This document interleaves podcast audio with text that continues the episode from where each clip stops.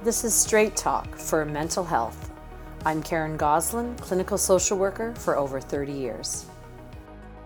Today, I want to talk to you about mental health. Mental health in the century, in the decade, and in the year of 2020. What is the history on mental health and on mental illness? It's been a taboo. It's been something that's been hidden. It's been something that's a secret. And it's been something to be ashamed of. Historically, it has been institutionalized, lobotomized, and medicated.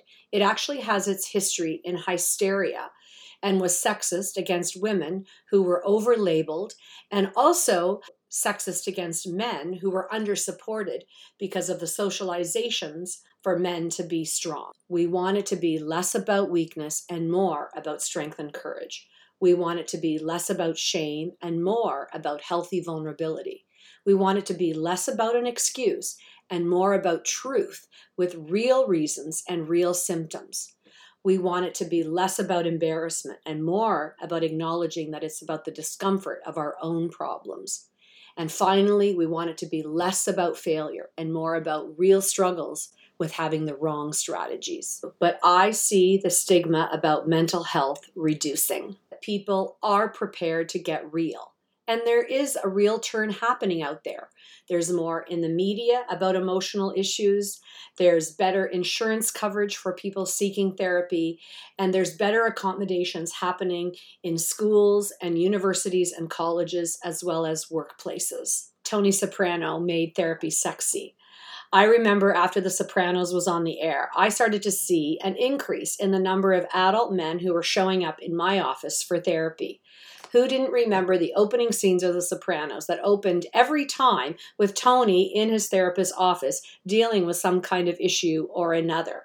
That show, I think, not only started to normalize therapy, but it got us to love the bad guy and so associate with some of the struggles not all of them, but some of the struggles Tony was having. So, like, if Tony can do it, if Tony can go into therapy, then why can't I?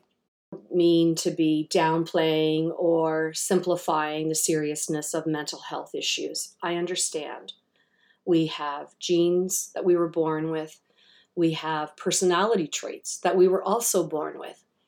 And for most of us, we've had some type of negative influences in our life that often go back many, many years that have affected us in serious ways. That all of these factors can work together to pull us down, pull us out, and pull us apart and create real problems and real symptoms that sabotage us in one way or another.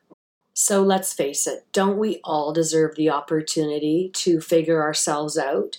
To have the opportunity to heal and recover from the root causes that may be at the base of a lot of the problems we're having, while at the same time getting some real strategies so that we can make real changes that are going to get us to maximizing our potential. Thanks for listening.